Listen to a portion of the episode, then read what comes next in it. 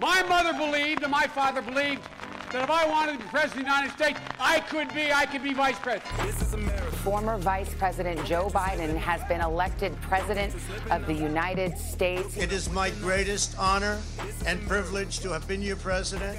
We will be back in some form. We are still deeply divided. Public health experts warned this was coming unless more was done and here we are now. Are you proud of what happened here today? Absolutely. Never before in American history has there been an uprising like this. Of the 75 million Americans who voted for Donald Trump, I don't know how many today are feeling, dear God, what was I thinking? But I would wager a lot more are thinking, let's carry on this fight. Character matters. It matters. Tell them the truth matters. The 21st century is going to be the American century because we lead not only by the example of our power, but by the power of our example.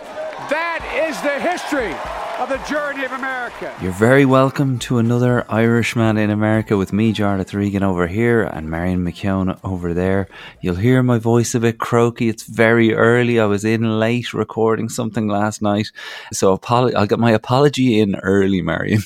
I really, uh, my throat isn't up to it today, so I'm gonna have to have you do a lot of the heavy lifting. Looks like Donald Trump is gonna get. Uh, you know, it's terrible when you plan an indictment and then it doesn't happen. I know. It's, it's really worse. feel sorry for him. Do you think he'll ah, give all that money back that he raised off the arrest? yeah, I mean, it's just I felt so bad for him because he was clearly excited about his indictment. He was Very planning the photos. Yeah, the purple, the hair was over. ready.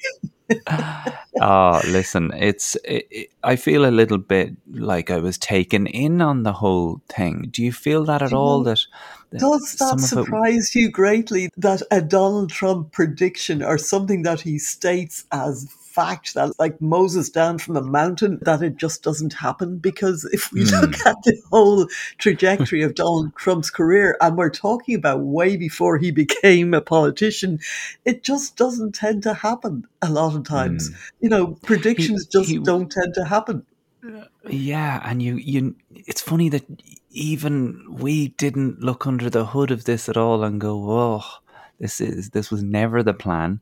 Everywhere I, I looked, it seemed to be what people were talking about, but it clearly wasn't going to happen and wasn't on on the books as a plan. But he convinced us all that this was it and he was now going to be a martyr. The Manhattan grand jury we're referring to in the alleged hush money payment to porn star Stormy Daniels investigation is due to take this hiatus and yeah.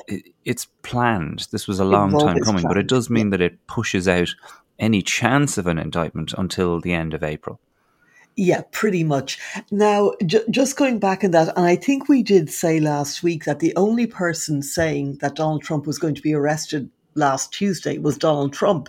It certainly didn't come from Alvin Bragg's office. There were no leaks from anywhere, law enforcement saying, you know, we're uh, going to arrest him. They did put up the barriers in anticipation of Trump's supporters turning up and, and creating a ruckus. But that was after Trump had declared this on his Truth Social I'm going to be arrested on Tuesday, send me all your money, you know, sort of thing.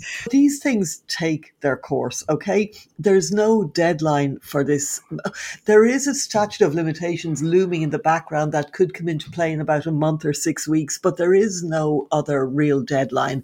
And it was always planned that the grand jury in this case, because East Easter's coming up, and you've got Eid, you've got Easter's, you've got you know the, the Jewish holidays, you've got a whole bunch of holidays coming up, and it seemed that the sensible thing to do to and school holidays and other things that would inconvenience the members of the grand jury, and it was always on the card that, that they would take a couple of weeks off around then to facilitate well, them.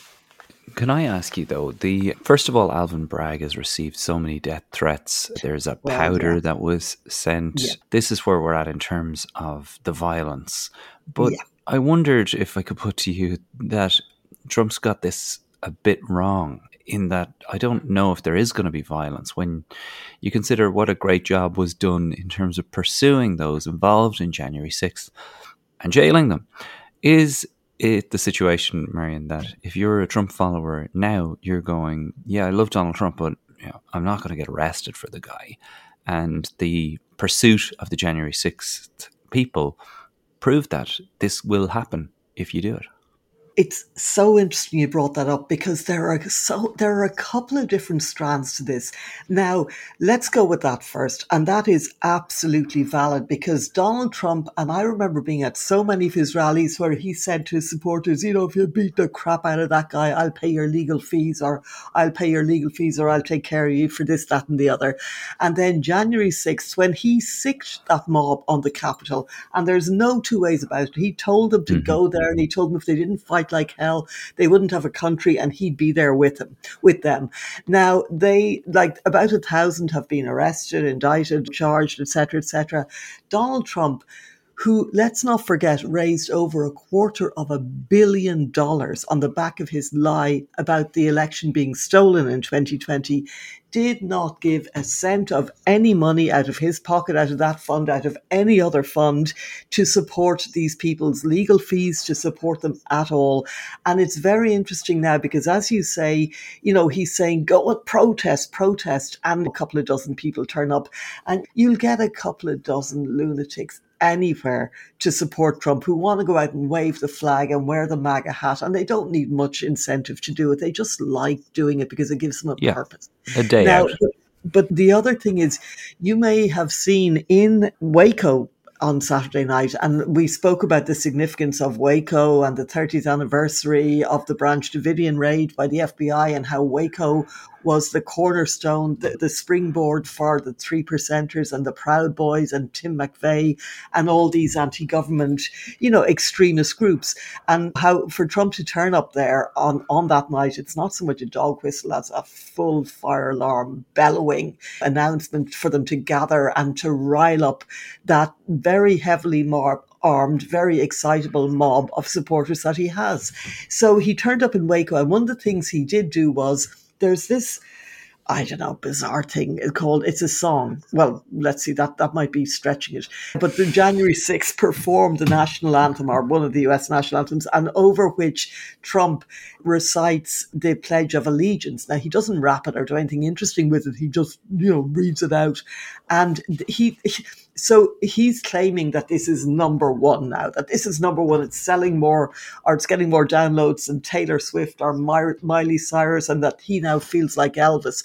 Again, more nonsense. But to me, it's interesting that he's now having had a bit of a damp squib with his urge to protest, he's now going back to appearing to be behind the January 6th people who've been imprisoned and jailed and convicted and sentenced when he pretty well had ignored them for the mm. last couple of years. So it was like, oh, not my problem. And so you'd wonder, is he thinking, okay, you know what? I better start looking like I give a damn about these gobshites because otherwise I'm never going to get another protest out of this. And, yeah. but, you know, it's interesting because I was talking to my dad about this and he said it looks like that guy is trying to start a war. And you can it's not an unreasonable thing to say because it really seems like this death and destruction this all these threats all this like trying to rile people up rile up his base. To what purpose? To what purpose? It mm. seems that violence is the purpose and you really I, I to- don't know. Can i can i ask you there? Because sure. like we've been following it so long now. Yeah. I always think you make the mistake of assuming the not you, but we and people in general make this mistake of assuming he's got a bigger picture in mind when in fact I just feel that he works on a day-to-day basis on who he's arguing with. Now I'm here. Now I'm shouting at mm-hmm. this person. Yeah. And at the end of the day, does seem as simple as how do I get attention? And he might be the greatest person at getting attention in the history of attention. The Waco thing really troubled me because, as I understand it, and there's a brilliant Netflix documentary on this that we'll talk about later in the show, one of my recommendations of the week, David Koresh was a pedophile, was a man who had sex with children. Yeah. And this is where you go to do like it's also I understand to be a small town in Texas. Like there's plenty of other it's, cities that well, he could have I, gone to. Exactly. What I've been there. There's nothing there. Well, it's what a is small, the no mark town, and the only reason he went there instead of Houston or Dallas or well, you know, he probably wouldn't get Austin, wouldn't be an ideal place for him, but there are a dozen towns in Texas that are bigger, that are better equipped. The reason he got off the plane and had to do it in the airport was there's nowhere in Waco to hold a rally. Yeah, where do you, You know, go? Yeah, where do you Uh, and go? when he's there, right? So he, he obviously sits on the plane and leaves people standing out in the sun, as is his his pattern. Then makes the big entrance and kind of shites on for what forty five minutes to an hour about his grievances. good expression of what, of what was going on in he does like as far as I could see, it's like an hour of they're out to get me. I, I'm Yeah, uh, like. I'm t- I'm I'm really I can't believe this. The Department of Injustice, yada yada yada, and then kind of the leap to and therefore you should vote for me and what I'm going to do. Do you get the sense that like we're in the waning hours of this thing in some ways because that that part of the speech is largely greeted by silence and kind of people going, "Oh, I wish he'd Yeah. go back to doing the stand up that he was doing about how everybody's Yeah. out to get him." It's not entertaining. And Hmm. he, what he did at his early rallies, and certainly a lot of the ones I attended, was whether you liked him or not, you could see he was entertaining the crowd. And they didn't go there to really hear about politics. They went there to hear Pe- Trump slag off the people they hated because he and Trump, Trump and the crowd, they all hated the same people. And they wanted to hear Trump, you know, call them stupid names and slag them off, etc., etc. But I, I think that the thing with Trump, though, I think that he does see that if he riles up his base, if he causes prosec- not prosecutors so much, but police and law enforcement to think that indicting him will potentially trigger serious civil unrest. I think that that is something that's on his radar. I think that's something he's considering. And as I've said to you before, I don't believe Trump is coming with all up with all of this on his own. I believe he's got people like Steve Bannon who is out for chaos and disruption, yanking his chain and pulling his strings and telling him all this sort of parroting of Mussolini. I guarantee you, Trump probably thinks Mussolini is some kind of a pasta. Like uh, he Yeah, is yeah. not a student of history, but Guy- Bannon is, and other people are, and they know how to provoke Trump, how to make him do the authoritarian strongman. You know, and I really think that Trump is not averse to civil unrest. I think that he hmm. sees that as being, as in, we heard from the January 6th committee how he was watching the riot unfolding and it was almost like, look, they really like me. They're really mad. Hmm. Look what they're doing for me. You know, and, yeah, and it's it's the ultimate form of attention, uh, Exactly, uh, as exactly. you say. So, so with that in mind, Ron DeSantis, who we've talked about, I've kind of come to the realization this month that this may fizzle for him in that he's just not able to do what we're describing here. He doesn't Well- seem to have the chutzpah or whatever you want to call it to be able to just garner attention in that way. But you know, John, how are his poll figures looking? this- Yeah. We've been saying this from the get go about Ron DeSantis. He ain't your guy. He's dull. He's boring. He's got this whiny, nasally voice that you just want to turn off. It's like those people they put on on late night TV who are trying to sell you, I don't know, a thigh presser or something, and their voices yeah, are so yeah. grating. You just go, okay, geez, I'll buy it. Just shut up. Just shut up. You know? and he's got that voice that is really hard to listen to. And he's also a dull guy, and he's also an unpleasant guy. And anybody I spoke to on Capitol Hill from when he was a congressman, Republican or Democrat, said basically he was kind of a weirdo, that he was aloof, that he was snotty, that he was chippy, that he thought he was better than everybody else. And he did not do that even in the Capitol gym, which is apparently where they all hang out and backslap and towel snap and all the rest of it, that he would be in there every day beefing himself up, but if he wouldn't even say hello to anyone. Like even hmm. Republicans, we're not talking even his Freedom Caucus buddies, he would just ignore. He's an odd guy. And I don't think, you know, Richard Nixon was an odd guy. Okay, fair enough. But I don't think Richard Nixon didn't have TikTok and Twitter. Yeah, different and, era. you know, different yeah, era. It was, it was a different era. You could get away with being odd then because you had three news channels and that was it. Uh, Yeah. So I don't think he can get away with being odd. And I've never thought he was going to be the alternative to Trump. I still think it'll be somebody who'll sneak in like a Pompeo. I don't think Glenn Youngkin. I think he's just too wimpy and Mr. Uncle Roger with his fleece and all that. But I think that. It, somebody else could sneak in. But I think the point you made earlier is a good point about Trump. His crowds are getting smaller. There, there's no doubt about it. What I saw at CPAC, it was like the air was slowly going out of the balloon. And the other thing, as as you mentioned before I cut across you there, was that when he spoke at the rally and when he spoke about DeSantis and oh and he starts imitating him, the crowd just went completely quiet. They just went completely quiet. They didn't cheer. Like whenever Trump slagged off other people like Jeb Bush or even Ted Cruz or whatever, they would roar laughing um, Yeah. and cheer him on.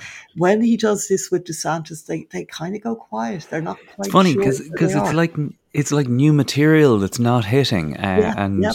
the, you know you go as a comedian, you go to small Yeah. comedy clubs and you work this stuff out. The Yeah. only place he can work it out, What doesn't? yeah, the only place he can work it out is in a giant airfield in Waco, Uh, or CPAC, yeah. yeah, or CPAC, and when it doesn't hit to that many people, Yeah. that's really not hitting because you know uh, if He's you're so playing to such a large about number. DeSantis, yeah, that I think Yeah. he's going to keep doing it because I Hmm. think he, he does fear that DeSantis could take this nomination from him. And I But- think that he really feels the only thing he can do is to muddy DeSantis. And but he's doing it also in other ways about policy. It's not just, oh, you know, he's a stupid guy, but DeSantis is kind of doing a lot of Trump's work for him because even this Disney stuff this week, where it turns out that Disney, and you kind of, you know, Mickey Mouse is a lot more like Tony Soprano than we might have thought. but, uh, I'm have to turns out- lay off. yeah, but Yeah. fir- yeah, first of all, Disney lay off seven thousand people, but then this whole thing about Reedy Creek and DeSantis firing the Disney board and having a coup and taking it over with his nominees, etc. And Disney was kind of going, "Yeah, okay, okay," and I kind of wondered at one point, well, why aren't they taking this to court? Why aren't they challenging this very arbitrary and vindictive move against them? And uh, sorry, just for the gang out there, this is in the context of when Disney came out and protested DeSantis's Don't Say Gay law. And you know, Charles, one other thing, the Don't Say Gay law, as we spoke about last year, DeSantis said, oh, it's to stop sex education or any kind of gender identity being discussed with children up to, I think it was third grade, 10 year olds we'll say. And I remember we were saying, yeah, that would be fine if it was just that. But there was a clause in it that said DeSantis could change that anytime he wanted to any age he wanted. So he could say, at any time. And it's not just 10 year olds. Now I'm putting it to 18 year olds. And guess what? That's exactly what he has done. That's exactly what he did last week. He said, I'm changing this now. I want to extend it to throughout primary school. And we're looking at middle high Wow. school as well. So, you know, no surprise there. But what Disney did when he said he was taking over their Reedy Creek special deal, that they have a real sweet tax deal they've had there since 1967, they sort of said, okay. And so they were put, he was firing all their board and he was bringing in his board. And, but what the outgoing board did was they enacted a final thing that basically says DeSantis's board can do nothing for the next 30 years because they've done all this grandfathering and sunsetting of regulations furiously behind the scene. So basically, DeSantis's board are going to be sitting there twiddling their thumbs for the next 30 years, and there's nothing they can do to change what Disney's corporate structure is in Florida. And apparently, this is making DeSantis look pretty damn stupid, and he is not liking it at all. That he got defeated by Mickey Mouse, basically. But as you said, the Disney layoffs, that that's an interesting, you know, it was coming down the pipe. Everyone knows Disney overpaid ridiculously for Fox Entertainment when they bought it back in 2019. And so as a result, Disney is now laying off about 7,000 people. But they start, they're laying off some really senior, it's not just the grunt workers at the end, it's not just the people who are wandering around Disneyland for 10 bucks an hour. In fact, they're keeping most of them because they cost them almost nothing. But they are laying off a lot of their senior people, a lot of their vice presidents, the head of Marvel, a lot. So it's very sort of interesting the, the way Bob Iger is approaching this. It's almost like he's going to war within Disney. So, yeah, there's, Yeah, there's a a, lot whole of people bunch of from stuff this going on there. a lot of people from this metaverse, 7,000 Yeah. employees are expected to be laid off. That, like, that must be a, like, the, here we saw Accenture doing similar. Right, yeah, Uh, And my father in law turns to me and goes, What's going on? Why would they do this? And the only thing you could think to yourself is they know something we don't know. And when we Yeah. looked at Credit Suisse and we looked at, you know, Silicon Valley Bank, we were all told it was a ripple in the water. Uh, Is there any concern over there that the ripples are getting larger and that this could turn into a wave?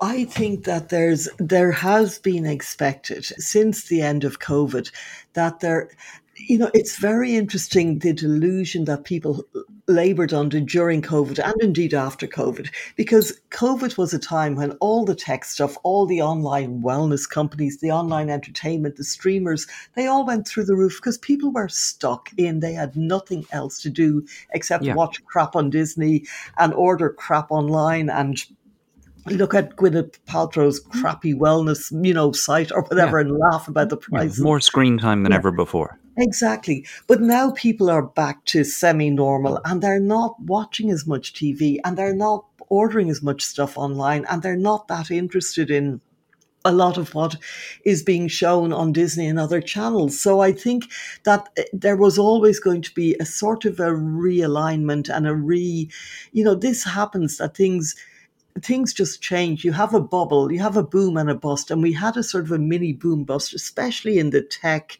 you know, era during COVID. And I think that what Disney's doing now is it's saying, okay, you know what, we haven't got kids and adults and teenagers in front of their tellies or on their their iPads 24 hours a day anymore. It's back to a couple of hours a day. And do we really need all this? And oh, as I said, also factoring in that they ridiculously overpaid for Fox Entertainment, 72 hmm. billion, I think it was, or was it 92 billion? Anyway, up in the billions, it, it wasn't worth half that. And I suppose now they're having to trim the fat and pull in the belts and all the other things, you know.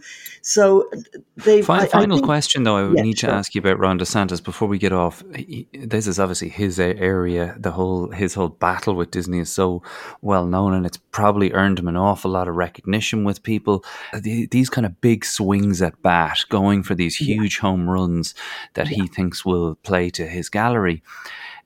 His response to the potential indictment of Donald Trump is being used against him by a lot of voters who would have described themselves as DeSantis sympathetic, that they would potentially consider voting for him, but they love Trump. At the end of the day, that's where their heart belongs to the orange guy. And it seems like he didn't say what they wanted to hear in relation to this indictment. First time I've ever heard him say anything mildly amusing. obviously, obviously, he won't try that again in a while. Yeah, he said, well, you know, uh, well, that he doesn't know because he couldn't speak to what goes into paying a porn star that he had an affair with. And he was, he was kind of sort of put, sticking it to Trump in a way that I think he thought was subtle, but clearly it wasn't that subtle. And it did antagonize the Trump supporters who felt he was mocking their leader and how dare he. DeSantis is it kind of it to me it sounded very scripted and it sounded like something that one of his advisors said oh come on ron you need to sound a bit more fun. You need to sound a little bit more trumpy maybe. And it didn't work because so many people have said this if you get down in the mud with trump it's like wrestling a pig. You know you'll come out worse but the pig will enjoy it. You know, Yeah, like, the pig beats you with experience. you're just not going to win and the pig loves getting muddy it's, Yeah. it, it just, it, But also, not- mm, there's all this talk of alphas. I heard a discussion of this, like, who's the alpha? Is it DeSantis? Is it Trump?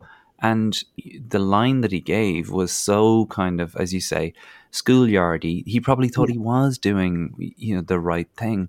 But really, what he needed to do was say, "I- I'm actually in a position of power here. I'm in charge where I am, and Yeah. this shit would never fly with me in charge. Exactly. Uh, it, it, it brings me to the final, final question on this. And we do okay. need to talk about so many other things, and we will do so in the second half of our show over on patreon.com forward slash Irishman Abroad, where you get to hear the XL version of our chats each week. The polls keep getting brought up in relation to DeSantis and Trump. Yeah. It, it's it seems like such a damp squib. It seems so silly to listen to polls, especially mm-hmm. after how wrong they've been in the past. Mm-hmm. Why uh, have why does it seem that everybody's forgotten how inaccurate these things were?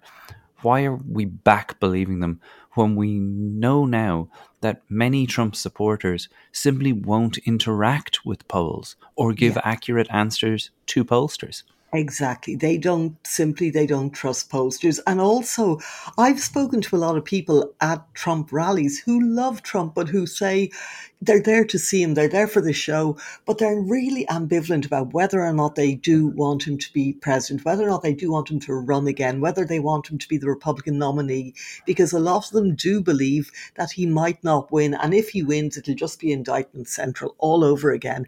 Now, I think that the one other thing I should say very quickly here, Jarlath, is that just to put the whole legal thing in perspective for Trump at the moment, Trump has five criminal investigations ongoing and he has five civil investigations ongoing. That's 10 different trials in total, okay? So he is up to his eyeballs in legal writs. Now, the one that we spoke about, the Stormy Daniels one, it's kind of the most sensational because it involves payoffs to a porn actress and it's the most salacious and Michael Cohen running against him and now God knows what David Pecker said about Karen McDougal, the Playboy model, etc., etc. But it's actually potentially the least damaging legal case for Trump. And I mean that in a sense of A, if he's convicted, or if he's indicted, because not just that his supporters really don't care that he paid off a porn actress, they could care less, but also it's very unlikely he will go to prison for that anyway. So I think that you can, the ones that are much more serious are the two in Washington that Jack Smith's bringing. The one about the theft, which, because it is theft of the classified documents from the White House and his obstructing of their return. That is you know, Smith pretty well has that to rights. There is so much evidence. You know, the, the, Stormy Daniels case is tricky legally for a number of reasons, and I won't get down the weeds of that one. But th- there is very little doubt and very little ambivalence about the criminal aspects of Trump. As I said, first of all, taking the documents from the White House, the highly classified documents, and then refusing to return them and concealing their whereabouts. The other one, the January 6th trial, is going ahead at a rate of knots at the moment. You've now got Mike Pence is being forced to testify, and he's quibbling about that and blah blah blah. Being Mike Pence, you know, chalk dust in his veins about it. But Mark Meadows, which is really serious, is also compelled to testify now. Now, I suspect Mark Meadows will just go in and plead the Fifth Amendment. But even that, even the fact that Trump's chief of staff is going to have to do that very likely, is really serious.